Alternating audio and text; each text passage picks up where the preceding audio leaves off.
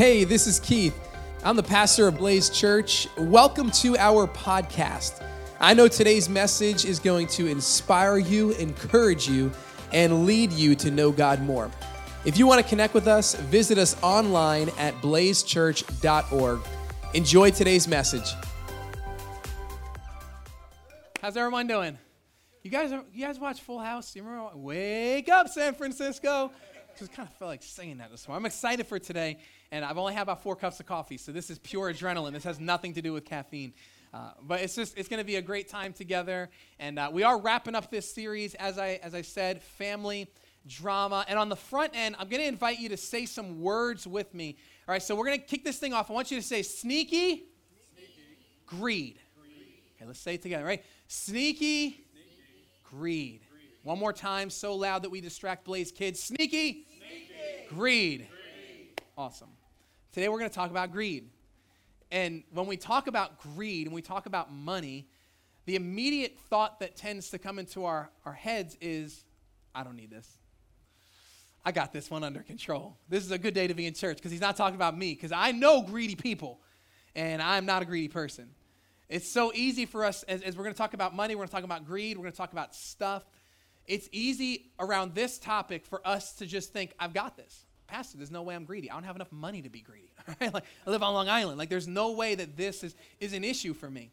So that's why we said, what were the words? Same with me sneaky, greed. Because greed is really sneaky. I also want to acknowledge on the front end of this that maybe for you, you've held off on coming to church for so long because the last time you were in church, you felt like it was just all about money you know, it's just, I'm not going to bring my friends out. They always talk about money. And now here I am for the next 28 minutes and 23 seconds. I'm going to talk about money. But I want you to just breathe easy this morning. Especially if Blaze Church is your church, you know that we have a radically generous culture here, not a radically taking culture. So, paired with this message will not be a pass the plate moment. We're not collecting an extra offering. None of that's happening. My prayer for you as your pastor today is that you and I would allow the Holy Spirit to use a magnifying glass, maybe even a flashlight, because you're going to have to dig down deep and see if there is not sneaky greed in our hearts. Because greed's sneaky. And all of us at times are susceptible to greed sneaking in. Now, I want to share a story with you that just happened in my family this past week. I'm going to try to keep the names of most people anonymous for the protection of those in the household, okay? Here we are. So, um, a, a member of my, my household found a penny this past week. Now, it's a good day when you find any kind of money. And for this member, find a penny, awesome. Super excited about the penny, love the penny. Uh, maybe you might even say a little braggy about the penny, just like, I have a penny. So, this caused another member of the household to feel jealous and sad and how come I don't have a penny and you know possible tears were shed that's penny uh, and so another member of the household wanted to intervene and said, Don't worry, I got this, and pulled out a quarter. Family drama. Okay? So now one member has a penny, totally content with the penny, loved the penny, until the other member of the household now has a quarter. Now the penny's worthless. How come they have more? This isn't fair. And so I'm just watching this unfold, and finally I say, It's time for me to step in. So I say, Amy, you are being so childish right now about this penny. Okay, so you have a good laugh. Awesome. So you can figure out who household member what for that. I want you to come back to that moment because that's pretty much the only time that we're going to feel like we're on the same team now, laughing together. Because now we're going to we're going to get serious. We're going to talk about greed. We're going to talk about money. We're going to talk about that thing that wells up in us when we see someone has just even a little bit more than us and suddenly we're not content with what we have.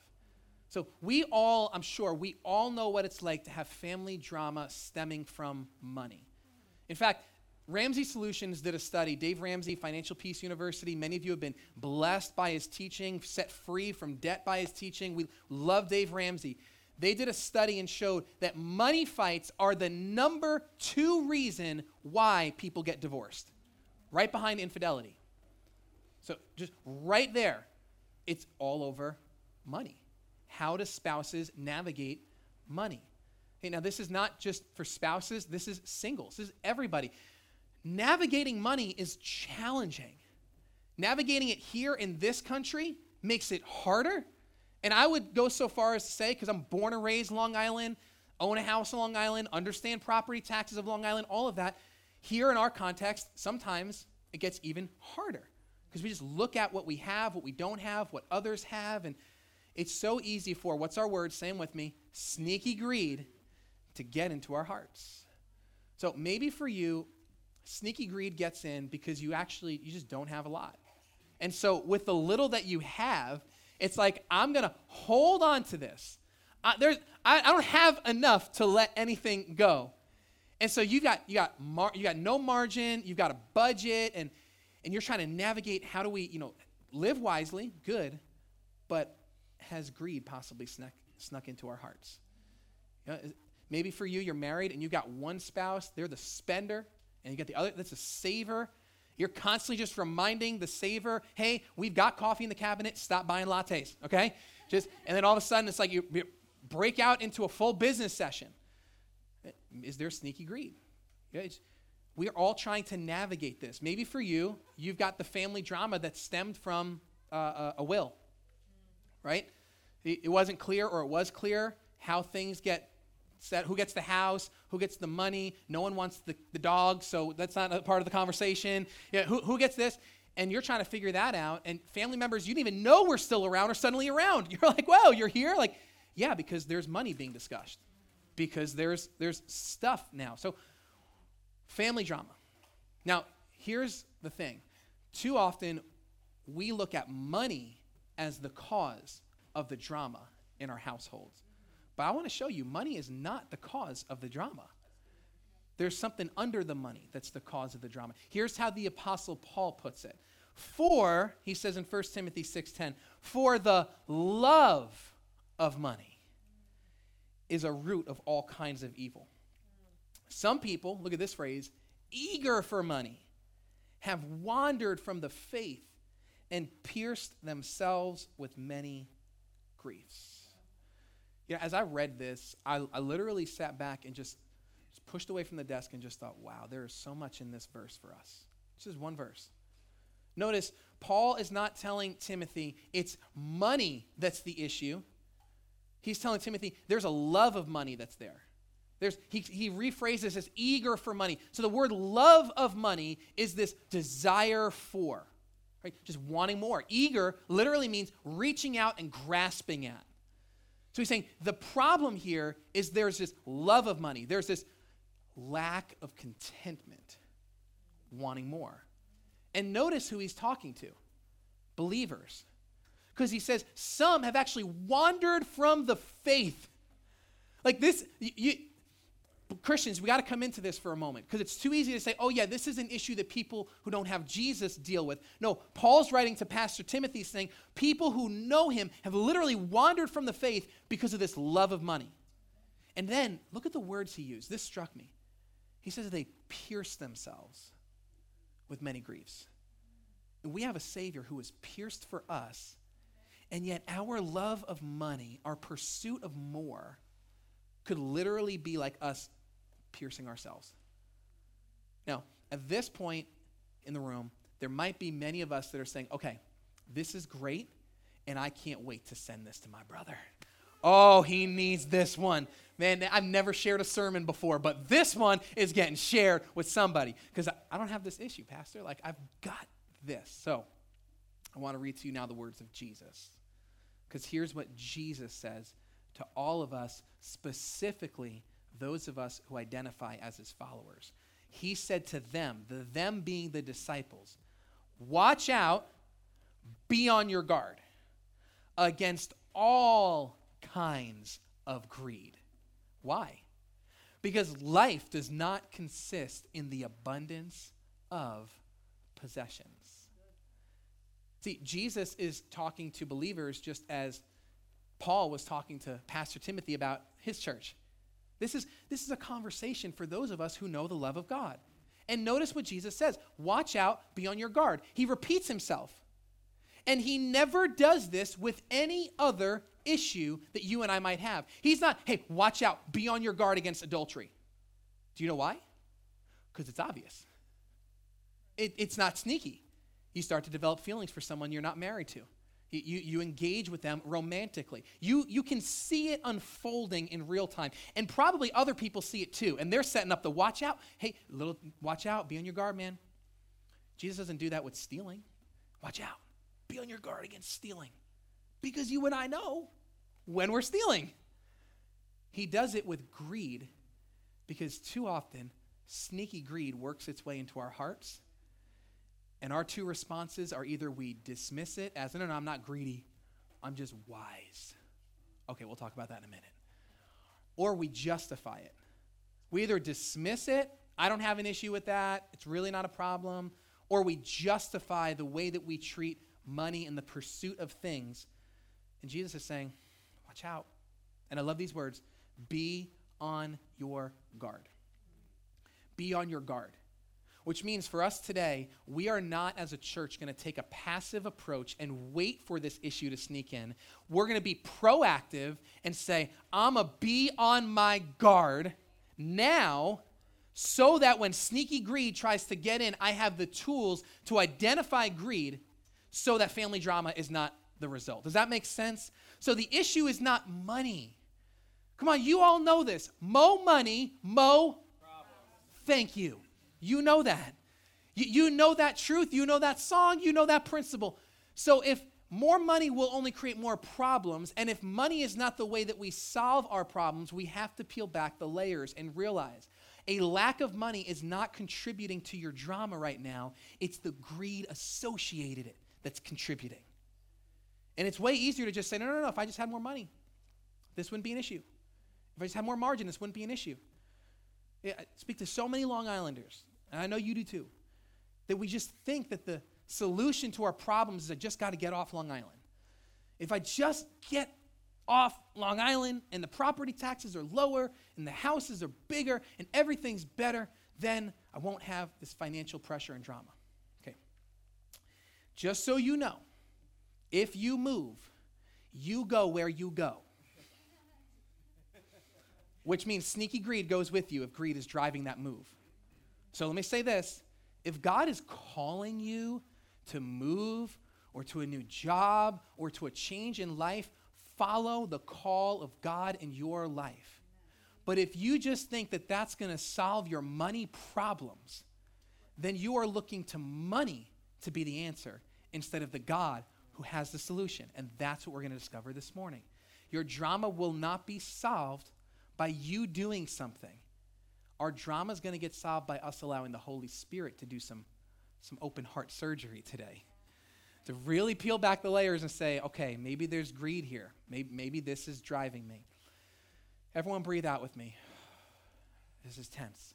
So let's talk about some other people for the next 15 minutes. We're going to go to the Bible now, okay? So whatever you're dealing with, maybe you you've exceed, right, maybe there's greed here because I don't have enough. Maybe there's greed because I have too much. Okay, let's just table that for the next 15 and let's talk about two sons that both struggled with greed in Scripture. So we're going to read from Luke. Luke is the third book of the New Testament, the second half of the Bible. If you got your Bible, go ahead, turn there. If you've got your phone, turn it on and get there, scroll there, and we will have scripture up here on the screen as well. But I do encourage you, if you own your own Bible, bring it with you on Sundays, and here's why. Because as I'm speaking, I, I promise you, the Holy Spirit, with your head down, is going to show you something that you can say, come back to this later. You just pull, you just do that with your highlighter, or your pen, all right? So, so BYOB, bring your own Bible. We got to bring that campaign back up. Luke 15, here's what Jesus says There was a man who had, and I want you to say this with me, two sons. So maybe you've heard this story told before, and you've heard it as the story of the prodigal son. Who's ever heard that phrase before? Go ahead, raise your hand. Prodigal son. Story, uh, hands up everywhere. Right? We've heard the story of the prodigal son, but notice when Jesus tells the story, he says there's a, there's a story of two sons. We're going to see why that matters. The younger son, who we might call the prodigal, said to his father, Father, give me my share of the estate. So he divided his property between them. Now, the word prodigal literally means when you spend your money in a reckless, extravagant way. And so this younger son goes to dad and says, I want what's coming to me. I want my share of the inheritance. What he's saying to his father is, I don't want the relationship anymore. I just want your stuff. What he's really saying in this culture is you're going to die eventually. Let's speed up the process, act like you're dead, and give me what's written into the will for me. Right? The audience of Jesus' story would have been appalled at the audacity of this younger son. They would have expected the next line of this story to read So the father backhanded his son, put him in his place, shunned him from the family, and he got nothing. How dare you disgrace the family like that? But in this story, the father gives the younger son what he wants most. I want you to remember that phrase. He gives the younger son what he wants most, and what he wants most is the father's stuff, not the father. And we read that the son goes off and lives extravagantly. If it was written in 2021, the parable would say the younger son just he just was trying to find himself. He just tried different things. He, he slept around, you know, just, just figuring out who am I supposed to be with, who am I supposed to be, explored himself, was finding himself. And, and we read that the money runs out. Because in our pursuit of finding ourselves through money, you got to understand the money's going to run out. And the boy is left with nothing. He's destitute. In fact, he takes a job feeding pigs, which would have been a disgrace for this young Jewish boy. So he's got nothing. He's rejected the father. He spent his entire inheritance now. And here's what the text says When he came to his senses, I love that phrase. I'm praying that today for many of us is a coming to our senses day. I know I need that. When he came to his senses, he said, How many of my father's hired servants have food to spare? And here I am, starving to death. He just realizes this is crazy. Sneaky greed snuck in. I rejected the Father. I took the stuff. I used it all. And now I've got nothing left. And what he does is what maybe you've done before. I know I certainly have, especially as a husband. He prepares his I'm sorry speech. Come on, don't leave me hanging up here, guys. How many of you ever prepared an I'm sorry speech? And you thought about the flowers that you had to buy and the chocolates that needed to get purchased and what you, eat a little humble pie and just, I'm, I'm sorry, baby. I'm sorry, baby. You know, just just whatever you, whatever you can do. Boyz II Men comes on, right? I'm down on bended knee. You know, just come back to me, right? he prepares his I'm sorry speech. And he actually rehearses it. It's in the text. And he says, I'm just going to go home, apologize to dad. And he says, instead of asking to be your son, I will assume the position of a servant. I'm not worth the family any longer. And I love what Jesus says happens in this story for this boy this sneaky, greedy younger son. So he got up, dust off some of the pig slop. He went to his father. But while he was still a long way off, his father saw him, was filled with compassion for him, and he ran to his son. He threw his arms around him and kissed him. And the crowd would have went wild when Jesus said that. Not just emotionally moved by the compassion of the Father, but confused as to why the Father would embrace his Son after he's been so greedy and disrespectful. And the Father is, is running, something that the patriarch would not do in this culture. He got hoist up his robe so he don't trip. Right? He's running after his boy, throws his arms, kisses him, doesn't care that he smells like pigs. And the son tries to get his I'm sorry speech out of his mouth. The father cuts him off and starts talking. It says, But the father said to his servants, Quick, bring the best robe and put it on him. Put a ring on his finger and sandals on his feet. Bring the fattened calf and kill it. Let's have a feast and celebrate. What a picture. This sneaky greed that has captured the son's heart. He's come back to the father now, even though he rejected relationship and only wanted his stuff. And the father's saying, We got to get a robe on this kid, get the family robe. Let's put a ring on his finger, meaning let's welcome him back in. This is the family ring. And we're going to have we're going to have a good meal, the wagyu, the, the calf we've been massaging and feeding butcher it. I just love vegetarians. I'm so sorry. This is scripture though. Like they're putting steaks on the grill. They got ribs going. This is a good old barbecue. Like they're not holding back anything. He's celebrating because the son that was lost is found. He thought he was dead. He's alive. And even though he had sneaky greed in his heart, the Father is drawing him near. Now, this is where we tend to stop the story. Even emotionally, this is where we're just like, man, we could sing a song about this. We could, we could, we could live here. This is awesome. But guys, what did we say? This is a story of what? Two sons. We've read about the sneaky greed of the younger son, and we love the way he's welcomed back home. But this is only the end of Act One. There's another act to follow. So here's the second act about the older son. Meanwhile, the older son was in the field. And when he came near the house, he heard music and dancing.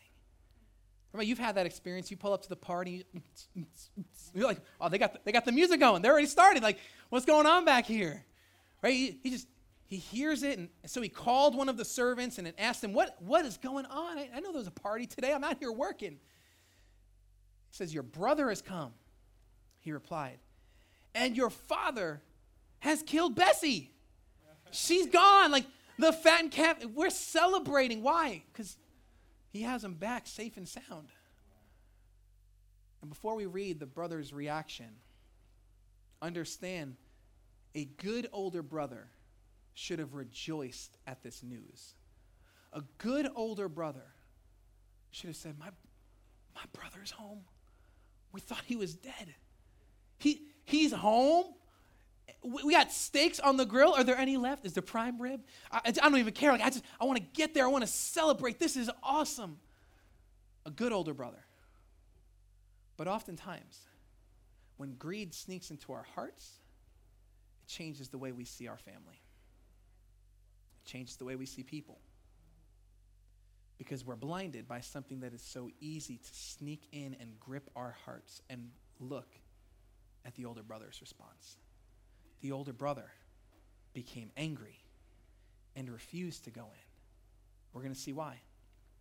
So his father went out and pleaded with him. Are you noticing that both sons needed the father to go out to bring them in? The younger son received the father, embraced and kissed, and brought him into the party. And now the father is looking at his older son, dealing with the same issue his younger son dealt with, this sneaky greed. And he goes out and he's pleading with him Come in, join the party, celebrate with us. But he answered his father Look, all these years I've been slaving for you, and I never disobeyed your orders. Yet you never gave me even a young goat so I could celebrate with my friends. But when this son of yours, who has squandered your property with prostitutes, comes home, you kill the fattened calf for him? And this is what I'll call a tragic moment. It's tragedy. That's the kind of play this is. This is, this is a tragedy. There's heartbreak because the older brother is so blinded by his greed and his desire for stuff that he cannot celebrate the success of his brother. Let me ask you when you find out that the person got the promotion, even though you felt like you deserved it, are you able to celebrate with them? When you see someone else who you just know they're not living for God, their morality is a wreck, they bought another car. Are you able to celebrate with them? Because this older brother in this moment is using his morality as a bargaining chip with the father to say, I deserve more. Did you catch that? He says, I never broke any rules. I've worked hard for you. Let's translate that to today for us. I don't miss a Sunday. I pray. I tithe. I work hard. I serve others. I forgive people. And we still have to struggle, God. What is going on here? Could it be that your living for Jesus, which should be a response to his love for you, has become nothing more than a bargaining chip to offer him so that you might have just a little bit more? Because to be honest, I know I can find myself there, and I'm sure you can. And that's where the older brother is, because greed's sneaky. And we'll look at that and say, I'm not trying to be greedy. I'm just trying to survive. Is it so wrong to want to just make ends meet? Is it we I'm, I'm there with you. I get it. There's there's kind of this like this gray line with today's message of what's wisdom and how do we plan and how do we budget and how do we live within means and And yet there's also this gray line of is it really just because there's greed in our hearts? We're going to discover a truth that we need to understand that will expose if there's greed. And it's in the Father's reply My son, the Father said, You are always with me, and everything I have is yours. But we had to celebrate and be glad because this brother of yours was dead and is alive again. He was lost and found. He says, Your brother was dead. You know that. We wrote him off. He's here. We have to celebrate. Why are you so, so caught up in the abundance of things? And we get the two truths that you and I need to know today. If we are to not look to money as the source of our family drama, but to greed, here's how we cut down greed in our hearts. Let's go back to verse 31. The, the father says, My son, the first thing he says, you are always with me. Do you understand? If you have a relationship with the Father, if you have been saved by the precious blood of Jesus Christ, the same spirit that raised Christ from the dead now lives in you, and wherever you go, the presence of God goes with you. Which means if you are in a season right now where you're saying, I just don't have enough, guess what? There's another in the fire with you, and his name is Jesus. If you're in a season right now where you're saying there's an overabundance and yet greed has snuck in and I can't seem to live radically generous, there's another in the fire. His name is Jesus. He's with you. You never go through life apart from the presence of Almighty God.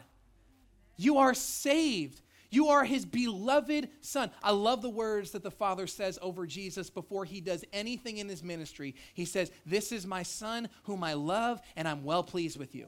Jesus hasn't healed anybody, he hasn't gone to the cross, he hasn't taught anything, and God's already declaring, My love for you and your identity is fixed because I'm your father.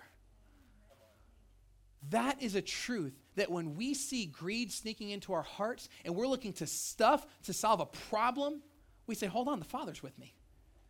Father knows your property tax bill, people.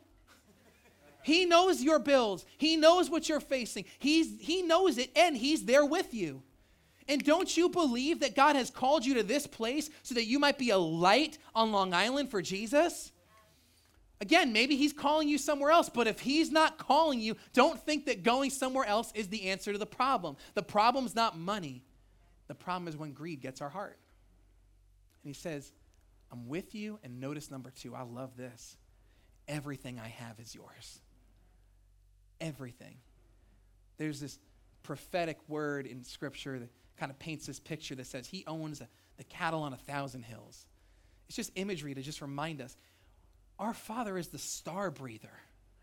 Our, our Father is the one who creates. He's got everything in his hands, and he looks at his children and says, I know I'm with you, and I will supply all of your needs according to my riches and my glory. Trust me. Tr- trust me. Don't get blinded by sneaky greed. The younger son in this story does not have a good older brother. He has an older brother that's more consumed with his desire for stuff than he is with his younger brother's life. He has a bad older brother. But you and I, we have a good older brother. Here's what the author of Hebrews says So now Jesus and the ones he makes holy have the same Father.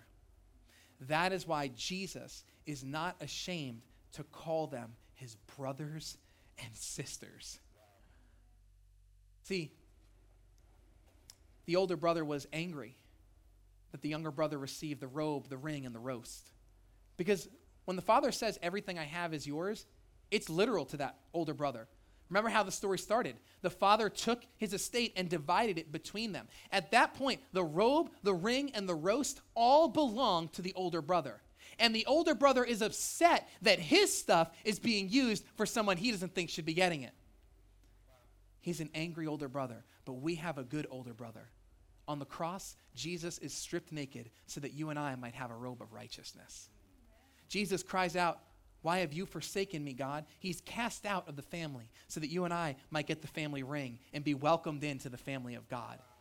And Jesus goes hungry and thirsty so that you and I might feast on his goodness, the fattened calf. And one day the wedding feast with the Lord. Yeah, let's celebrate all that God has for us as His children. Church, are you hearing this? Why would we adopt the same mindset of people who don't know God as Father and allow greed into our hearts? And as Long Islanders think that our only solution to the problem is moving, when God's saying, I'm with you, and everything I have is yours. Now, what Jesus says next in this story is really the most striking moment because there is no verse 33. It ends there. He drops the mic and walks off the field. We don't know if the older brother actually goes in with the father. We, we don't know. And I think maybe, and I'm, I'm just kind of supposing, that there's intentionality around that. Because now you and I find ourselves in this story with the Father saying, I'm with you and everything I have is yours. Will you trust me? Or will you stay on the outside working really, really hard and using your morality to convince me why I should give you more instead of coming in with me, your Father? Here's the truth we need to know it's the nearness of God that cuts down greed in our hearts. In week one, we discovered it's the love of God that meets us when we feel unloved. Last week, we discovered it's the power of God that meets us in the painful moments. Today, we're discovering it's the presence of God. It's the truth that He is near to every one of us. It's what we sang this morning. Should we need reminding? We know He's with us. Another in the fire. God is with you, and God has a plan for you. So, no the answer to your problem is not more money. The answer to our problem is Jesus. And what that means is that we trust him in the moments where greed wants to sneak in. Let me offer you before we close and respond maybe some instances where you might see greed sneaking into your, your family, really sneaking into your heart. For some of you, greed tends to sneak in when you feel the pressure of not enough. It's in those moments where you sit down and you look at the income and you look at the expensive and you're just saying, like, there's just not enough here. And it's in those moments that you're most susceptible to forgetting God is with you and everything He has is yours. For some of you, the, the greed sneaks in because you've got a, a, saver in the home and you've got a spender in the home. And, and, and that's awesome. But greed starts to sneak in. You say, hey, you do know we have coffee in these cabinets. Stop buying lattes. Right? You call a family meeting, get everyone together, and just kind of work through this. Okay, just ask Is there greed here?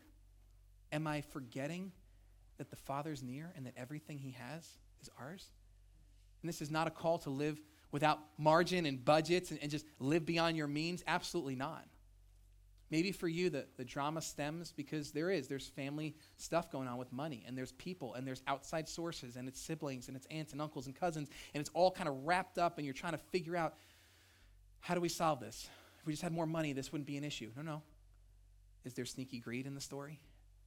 And start here. Don't use today's passage as a window by which you look at your family members. May it be a mirror that God reflects back to you. Just let them start there. I'll give it to you in this line. What if, when we feel greedy, we say, The Father is in fact, I want to ask you to say that with me right now. And as we say it, I'm believing that the peace of the Father is going to begin to fill our hearts so that we can trust Him. Let's say this together The Father is near. He's near to you, He hasn't forgotten you. He's the God who says, If I care for the lilies and the birds, I'll care for you. Next month, we're going to take the whole month to talk about one word contentment. Because Black Friday's coming, and Cyber Monday, and shopping, and all of that. And talk about a time where sneaky greed can get in and we can justify the upgrade or dismiss the reason why we made the purchase. And as a church, I want us to have that culture of radical generosity, and it's rooted in this truth the Father's near. Everything I have is His. So we're going to respond this morning and sing a song called How I Need You. And it's about how we need Jesus in our lives. Now, there's a line in this song, the chorus says, Jesus, Jesus, oh, how I need you.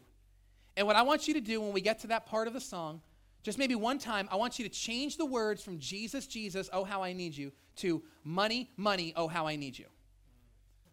because it will sound ridiculous to you when you sing it. And none of us would ever sing a song like that. But unfortunately, many of us will live our lives exactly like that. And it will make it very real if you put the words money on the screen and start saying, oh, money, how I need you. If I just had more of you. That's exactly what we say when we think the answer to our problem is increase. So, what if this morning we just declare, no, Jesus, I need you? I'm trusting you because you're with me. Would you stand up as I pray and our worship team will join me? And I want to pray that you and I would know the contentment that comes from knowing the Father. I want to thank you because I know this is, this is one of those where it's like there's a lot of poking. There's a lot of stepping on toes. There's eggshells all over this place. You just can't see them. I've been tiptoeing around them all morning.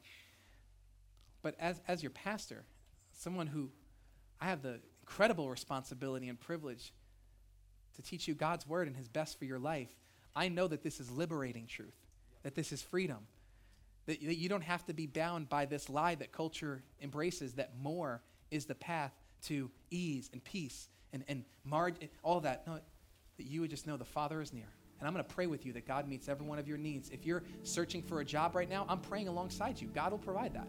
You're searching for clarity on where to live, God will provide clarity on where to live. But may it not be fueled out of selfish ambition and sneaky greed.